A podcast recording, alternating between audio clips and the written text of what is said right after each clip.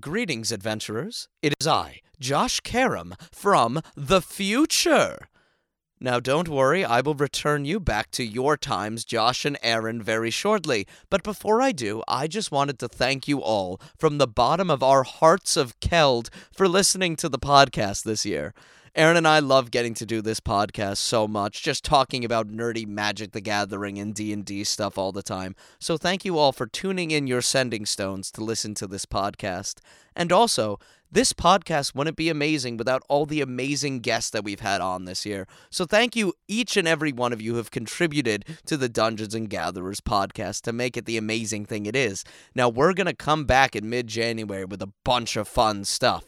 But for now, I bring you back to past Josh Carum, and have a happy Ravnican New Year, everybody. Take it away, past Josh. It's that time of year again to gather all of your family clerics and your druid friends together. A time where all these spellcasters bring their gem-encrusted bowls together to brew up a magical hero's feast, fit for the Dungeons & Gatherers podcast.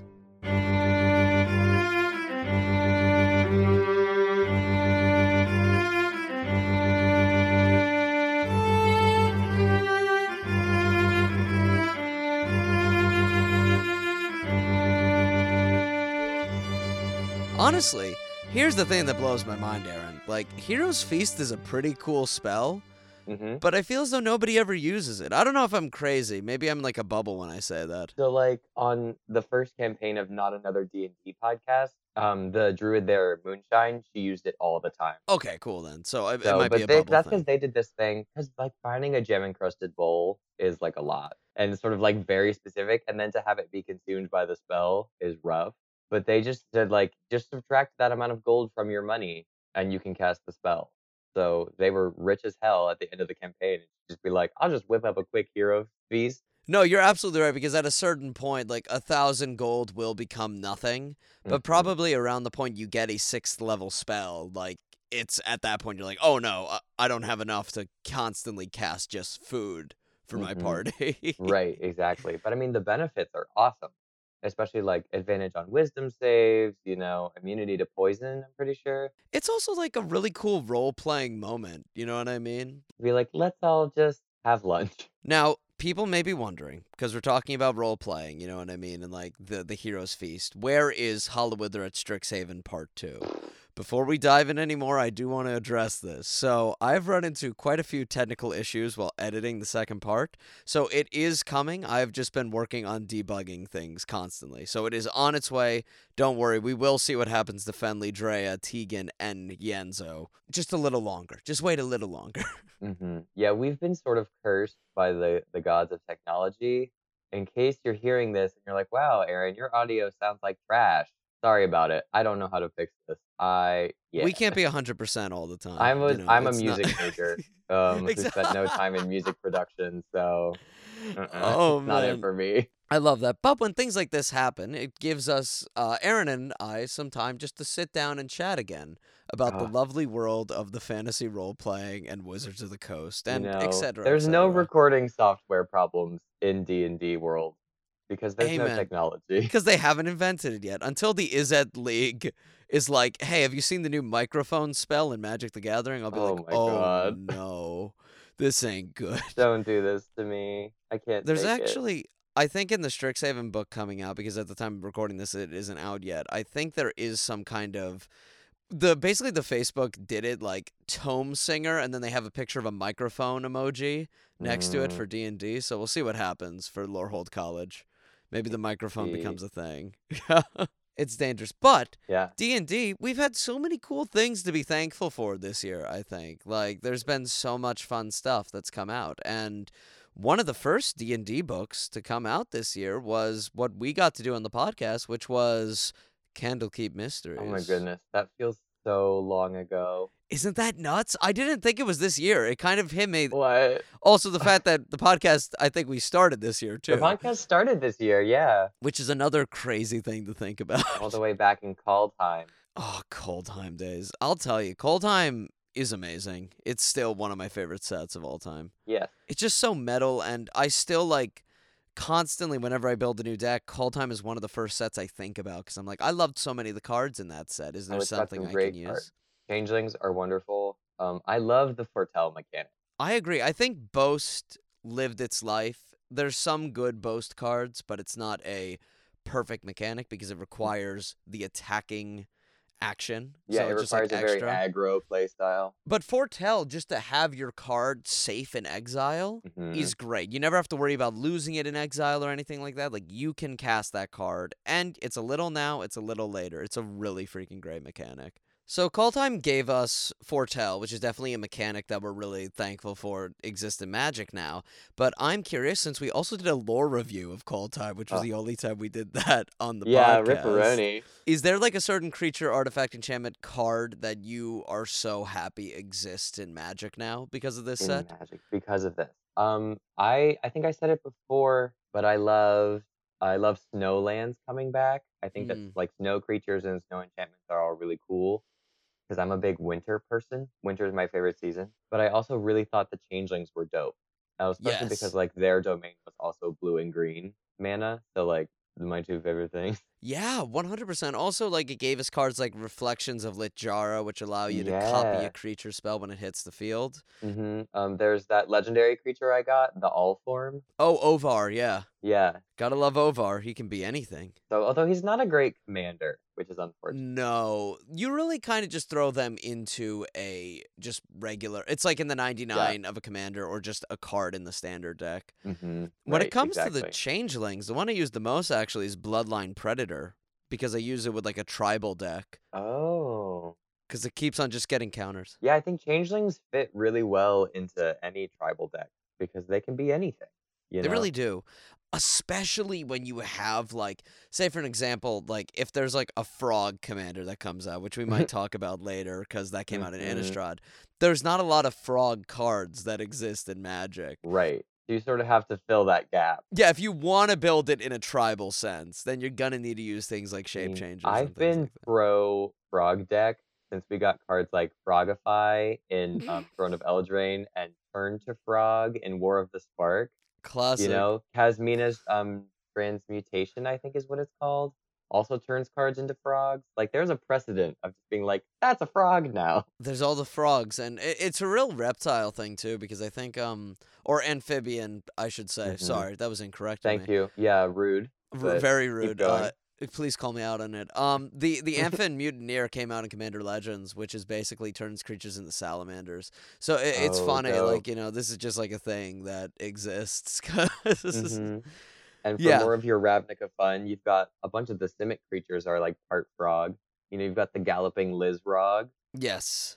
So I think there's something about the Aeromunculus that's amphibious. I don't know. It's got webbed toes. It's hard to say. Yeah, exactly.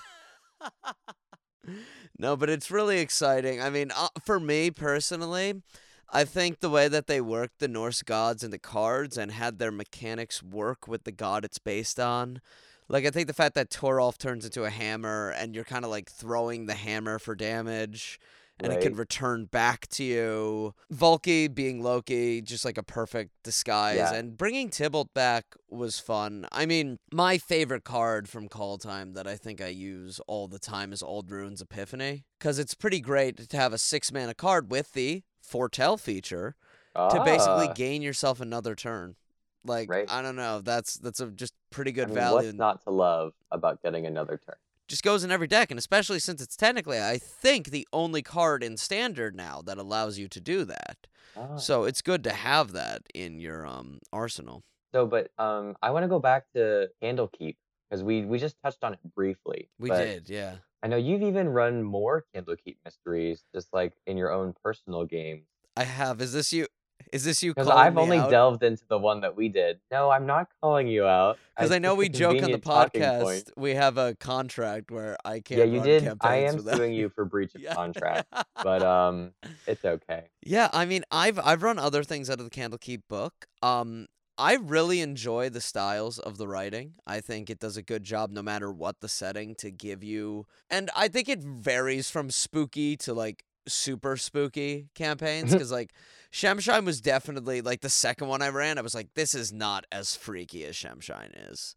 Like, just Shemshine based on the writing alone. Because, like, I didn't even intend for Shemshine to... I wasn't, like, going into it being, like, I'm going to be very horrific in how I describe it. But just, like, the words in it are just so much more horrific. About it, it's definitely... It's written like a horror story, you know? You're trapped in a place with, like, an otherworldly being that's driving people mad. Like, there's no way that that's not terrifying, you know? You have all this, like, environmental horror. Exactly. And... when I was running, like, the one I ran after that was The Price of Beauty. And when I ran that one, like, it's an outdoor setting. You know what I mean? So even though you might feel like you're, like, you can't leave the area, you're still, like, not in a confined cellar. With a locked door that if you open the door, you, like, you know, condemn all of humanity. Yeah, exactly. And I got plenty more things out of Candlekeep to run because there's like 16 adventures in it. There's so many. Yeah. I'm still waiting for us to run a Candlekeep adventure with our main home campaign characters. Oh right. Where I play the inquisitive rogue. Hey, let me do it, Josh. Use it for the class. But I think the thing that Candlekeep did that I like is they started bringing a concept of changing combat into a puzzle itself. However, other ones that I've run don't all do that. So I found that Shemshine did that, but say, for example, Price of Beauty, I was kind of like, I don't want the combat to be in here. Because I think it's like, it's just like something that's added. And like, it's like the resolution of the conflict in the end was all about just regular beat the shit out of somebody combat. Oh, like, I didn't like that. And I almost tried to like skew my players away from it. But I was kind of like, I don't know, it's how it's written. I guess I should just play it the way that it's done. Right. No, I totally get that. That was a big plus for me about Shemshine was that it wasn't like if you just tried to go in and like traditionally swing your way through it, like you would have lost. And I thought that that's sort of like the point of the mysteries, right? Is that there's other solutions. And that's actually something that we've seen more of this year too, when we look forward to like Beyond the Witchlight, you know, an adventure without combat at all. Which is so relieving too, because I think it's nice that D&D is starting to take an approach where not all situations have to be resolved with combat. And like sometimes they do, but I think that then turns into, oh, you only level up and grow as a character if you've completed combat. So I think it's nice just putting it in like DMs' heads and players' heads that there's other ways of approaching adventures where it's not you killed the big dragon, now you're ready to level up. Not like, oh, you had a great time at a carnival and you became like the ringleader of the circus, you know, like, which is also a big achievement. Right, definitely. I know I talked to you about this off mic, but I want the podcast to know that in my Everon campaign where I play my taxi cab driving Storm Sorcerer, right? We haven't been able to get everybody together, so we've sort of just been doing like slice of life, like little one-off things. And like this last time we like went to a nightclub and like everybody did drugs and we were like hanging out, whatever.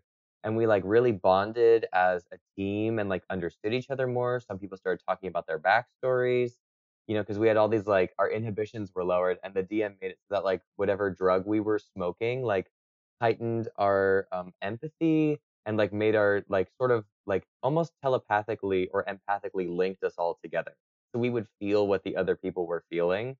Ooh. And one of the groups he threw in was this like couple of NPCs that were these like two gay dwarves that were like basically making out, whatever. But like like my character was like feeling what they were feeling, and it actually led to my character coming out, which was like very exciting for me to get to role play. And then I was joking after the session, I was like, "Hey DM, when do we get to be level 4?" And he was like, "Well, looking at like what you've fought, you know, I don't think you've done enough combat." He's like, "But you did come out this session, so like that's a lot of personal growth, right?" Exactly. And as my character specifically has a lot that's like emotionally tied to his power, so it makes sense that whenever you reach these emotional and personal milestones, you get more powerful. 100%, and I think it's like important to remember that too with like certain characters. Say for an example, the people who watched our Candlekeep and even the first part of Strixhaven at Hollowither at Strixhaven. Wow. Yeah, there we go. I think the editing has really broken my brain now. I just hear things in a reverse order.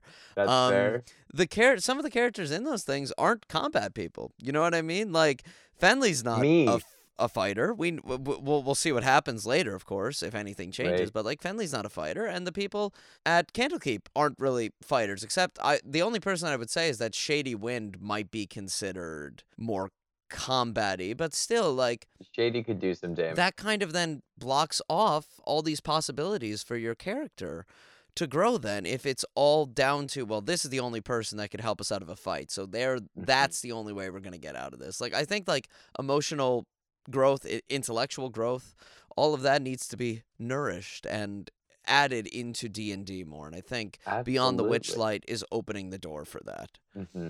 However, make sure with your players, if you're going to run Candlekeep or Beyond the Witchlight, to make sure your characters fit into the one-shot very well. Because I know there's a lot of times people are just like, yeah, make a one-shot character and we'll just jump into it.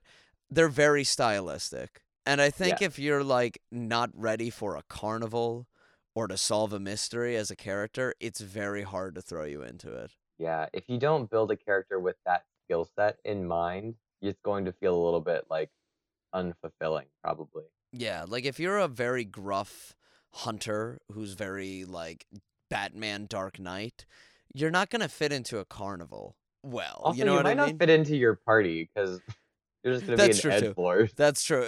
You can't, as Dean has said, you can't have too many edgelords, and it's hard to even have one.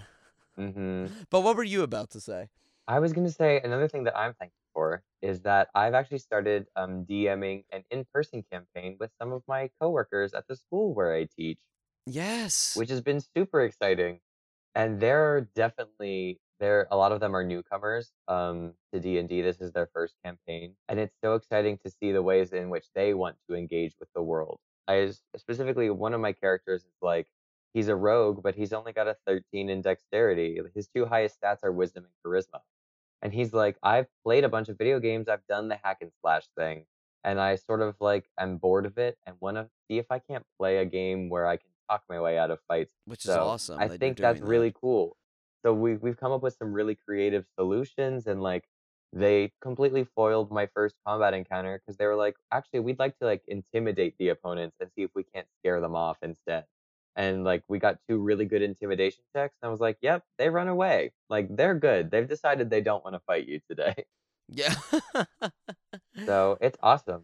It's good to play in person again. I've had a couple of opportunities to do it. And, like, we talked about this, I think, on the podcast before. And I talked about it with Rachel when she was on as well. Like, doing it online for as long as we've been doing it, clearly we have gotten, like, each other's tempos down. So it feels good online, but being in person, there's none of that building, even with if it's a brand new group. Like, you're able just to jump in and you're like, oh, we don't have to think about all of those extra steps that we have to do when we're online. Having played in person now, now I'm, like, more aware of all those, like, little, like, 1 or 2 second pauses. You know, all those, like, little times that, like, you're waiting for someone to hear everything that you said. I found, like, when you're in, like, a party of 5 or 6 people in person and, like, 3 of them are doing, like, they went one way and, like, 2 of you went the other, you could actively, like, plan out with your friend who's in, like, the party of 2 while the party of 3 is going on, being like, okay, what's our plan now? Because you can't do that online. Conversations are, like, an option. But also I love how you're encouraging your players, you know, to avoid combat. Now, granted, I am going to try and kill them. You can't talk your way out of every fight. And in fact, when there's a horde of monsters that's been systemically, like, attacking a village every night and it keeps escalating, I think the possibility of either being able to scare them off or persuade them not to, you know, fight, because we have a druid who can speak with animals, right? So I have it in my mind. It's like, yeah, you can try and talk to them, but, like, they are bloodthirsty, and they want to kill. Well, and I think that's when, like, the intelligence of beasts and creatures really, like, is prevalent in D&D, because an ooze is just living to consume. Absolutely. There's no rationalizing with the ooze. The ooze wants to eat, and that's it. Like, you can't be like, oh, ooze, maybe you don't want to eat today. Like, that's not how it works. Right, exactly. Yeah, the ooze does not have, like, a brain. Yeah, I think it's one of those, like, intelligence 3 or less creatures. And that's when, like, you know, in spells, it says it too. Charms don't work. You know, some creatures just can't comprehend that. Stupid. So it's too dumb to be reasoned with. So you just have to fight. It's not within their nature to be charmed. It's the classic, like, that sign doesn't apply to me because I can't read, you know? Yeah. And again, like that, I think it just makes combat all the more important when you make sure that, like, if there is a combat situation you can't not avoid, it's not like every other combat situation is, oh, well, you can't avoid this combat either, or this one, or this one, or this one, or this one. Right. It's like, it seems like every combat we can't avoid.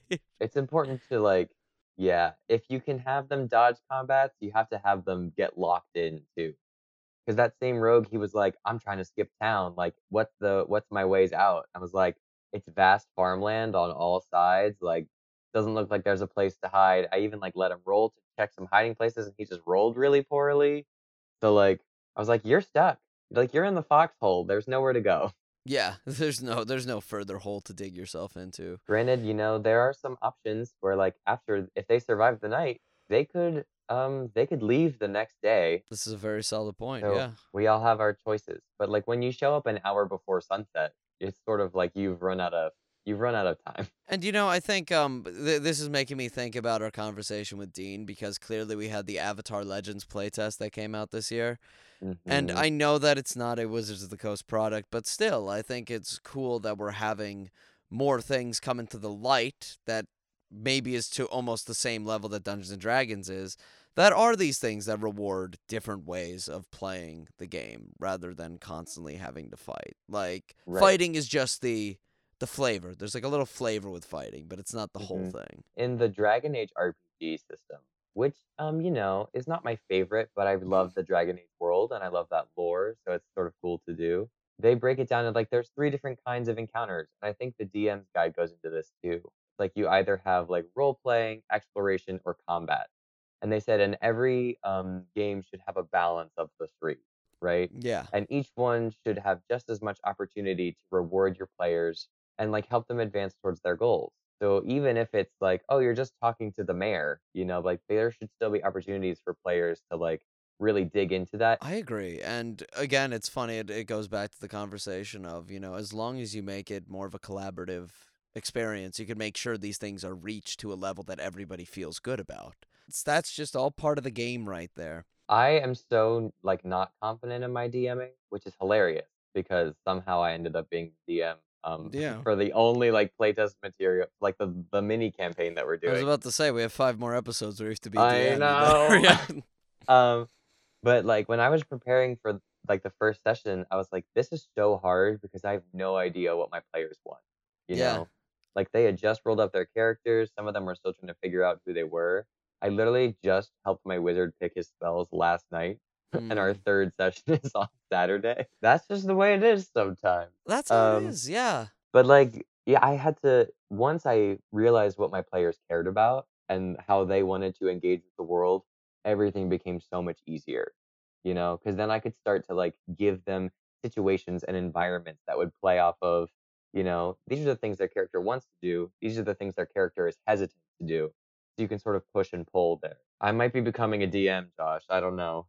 Hey, you know, the more you play, the more you become a DM, I also think, too. Because you start seeing what your DMs are doing, and you're like, oh, okay, I somewhat get that. And then when you do it, you're, like, there. Right. Or if you're, like, if you're opinionated enough that, like, you know what you like that your DMs do, you try and do it your way. My DM style was based off of avoiding what I don't like in DMs I've had and doing what I enjoyed in DMs I had. Yeah. You would be surprised to know also that I gave them all items. They went exploring a ruin, and they were like, I want to look for treasure. And I was like, okay, sure. They all rolled well. So, like, I rolled on a treasure table. Yay! And I gave one of them a 7th level spell scroll. And I gave one of them a cursed dagger, you know? 7th level, that's crazy. That's what I rolled on the table. That's I don't fucking know. Nuts. I love that. Yeah. So, awesome. That's not going to come back to bite me at all. It's gonna be fine. You never know what your players can do. You sometimes get a feel, but sometimes they can still surprise you. I still get surprised. And literally, like, I want to get whomped. I'm a pro player DM probably. That, like, I like to put them in challenging situations, but I really want them to win. Yes. I want to see them make creative choices and, like, best. But it doesn't mean I'm not gonna try. Yeah, there are certain DMs that are more focused on just trying to kill their players, but I think as long as you have the balance of making sure that they feel challenged, because in the past I definitely leaned too far into not challenge enough, because it's almost I like to make them sweat. Like, because sometimes DMs forget you are also on their side as well, because technically you're the world, and the world's not completely against the players. Like, there's the other thing is the world. Once it's completely against the players, they might be dead, and then there's no more world. Like, the world revolves around the players, so you have to play to the players. Right, exactly. And I think sometimes people take the advice of, like, the DM or, like, the world is true neutral, right? Like, it doesn't care about you, but it's not malicious against you. And sometimes I think some DMs can take that to be, like, the world is, maliciously indifferent to you. Like, the fact that it doesn't care about you actually, like, makes it want to seek your destruction. You know, if you think about, like, real life, like, sometimes, like, luck is on your side, and sometimes it's not, and those moments are pretty, you know, they tend to balance out. And I gotta say, Aaron, we're talking players here. So I think we gotta talk about some of the great stuff that have been happening in these books for the players. For the people. And we are talking about for the adventuring people everywhere. And I think we could kind of smash all this together because it was in The Wild by the Witchlight, Fizban's Dragon Treasury, and in the Ravenloft book is the idea of these new races that have been coming out, but the ability scores are free and flexible. Which I think you've been saying it for a long time, even before Tasha really was a thing, and Tasha's last year, so we can't talk about it. The year of Tasha is officially over.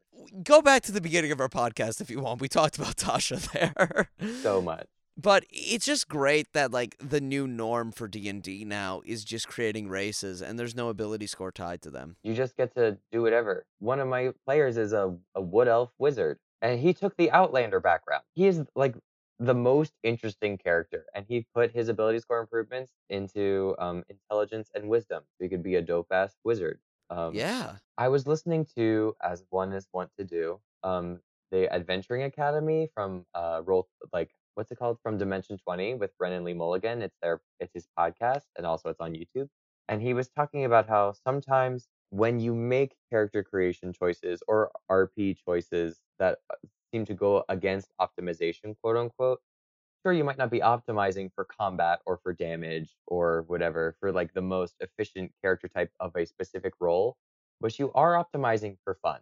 My player who's playing the Wood Elf Wizard with the Outlander background, who rolled a sick athletics check to help build a wall this last session, is having so much fun getting to do all of those little things, way more than if he had just played, like, a pure wimpy wizard, you know? Yeah, and honestly, usually when you hear wood elf, it doesn't make sense to do wizard, because you're dumping your wisdom stat you get a buff in, and your dexterity doesn't really affect. It's like, no, they got to be a ranger or some kind of rogue or a monk. Yeah, and it's, like, so limiting, and with the new book, like, say, for example, the Dragonborn, you don't have to think strength-based classes anymore.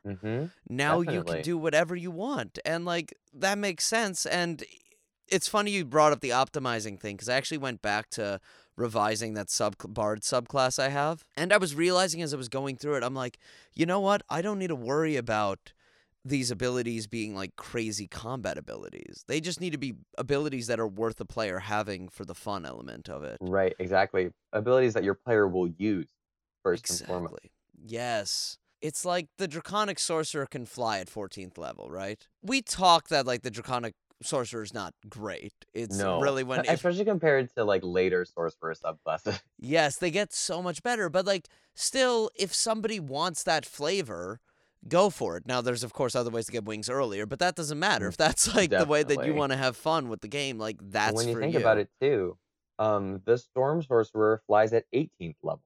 And every YouTube video and Reddit post that I read about playing a Storm Sorcerer, because I like to look for inspiration, basically says you should play a different class. Yes. And I just, like, I disagree. They're, like, their abilities, like, aren't very useful. They have such a limited spell list, blah, blah. But, like, it is, I'm having a lot of fun. I use my sorcerer abilities all the time. Like, I think they're all super cool. And I love the flavor of it. And I love the character I've made. I do, however, wish that my DM would let me use the Unearthed Arcana expanded spell list. But that's, like, a different thing. It's fine.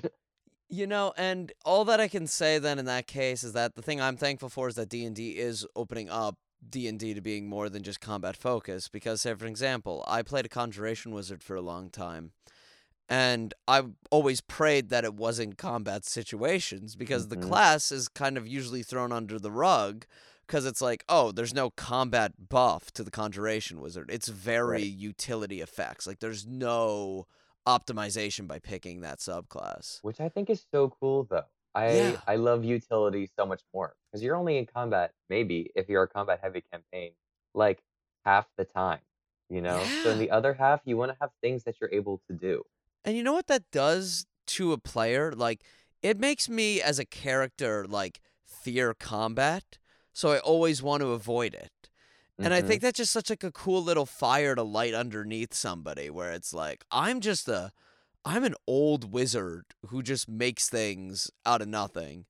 I'm not here to kill people or anything. Right, like, I'm not here to like be a vigilante. Yeah. So that's what I like about the new wave of races. And also, they're honestly some of the best races you can play. Like, I think Gem Dragonborn is freaking nuts. I've already built 2 Gem Dragonborns, so yep. I'm in love is what I'm trying to say. I'm in love. It's great. I haven't taken too much of a look at it, but they're really cool. I love that we're getting more and more access to different damage types early on.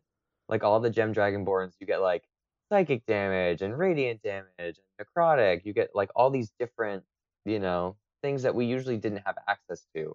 Totally. And the biggest new one that doesn't really exist is resistance to force damage. Mm-hmm. That's not a thing. You know what I mean? Like, that's so crazy that is now like, whoa, what are you talking about? I thought my Eldritch Blast always works.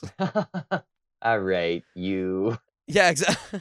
And also, if I could just say, because I'm like a huge nerd for dragons, because the game is called Dungeons and Dragons, I think they're the best. Absolutely. We come here for the dragons. I think they're like the coolest creature to have as villains and fights and like, just because the world is created around the concept of dungeoneering and the dragons within the realm. Like, I don't know, that's such a big thing. Come on.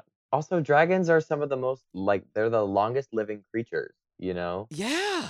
So, like, because often I'm realizing that my campaigns like to deal with history a lot and, like, very old, ancient knowledge. Like, knowledge that maybe only dragons would know. They're the only ones that have been around that long. It's really cool then to make sure you have the creatures that exist that allow you to do these things then, right? Because then, like, I don't know, you have to go to archdruids all the time or something like that. Like, and they're just humanity, like hippies basically. In the woods, you know? Yeah.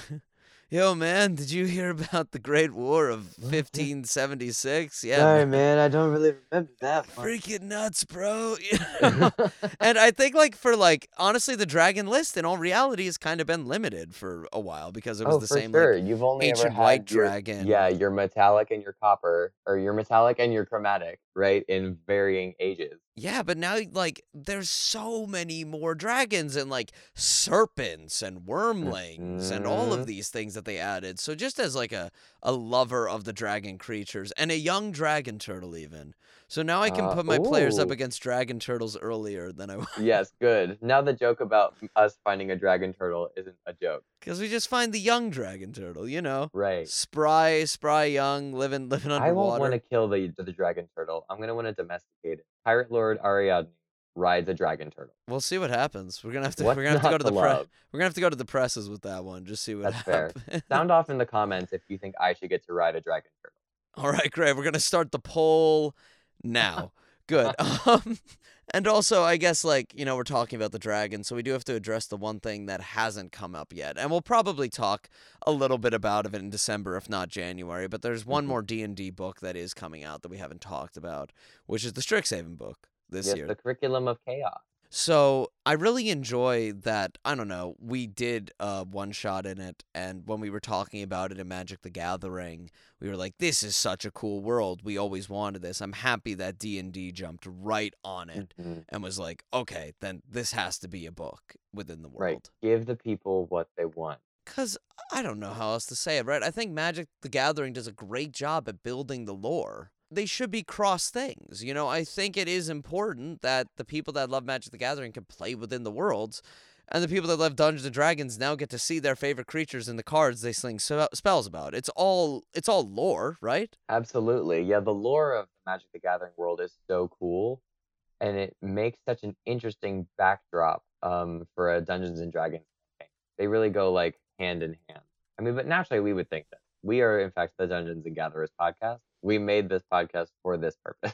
Exactly. We are the ones that love to combine the two mediums together to create adventures or whatever it may be. Or whenever we're in person and maybe we just play with the new, when they come out next year, Baldur's Gate Forgotten Realms Commander deck pre-cons, which will be really cool. Yeah.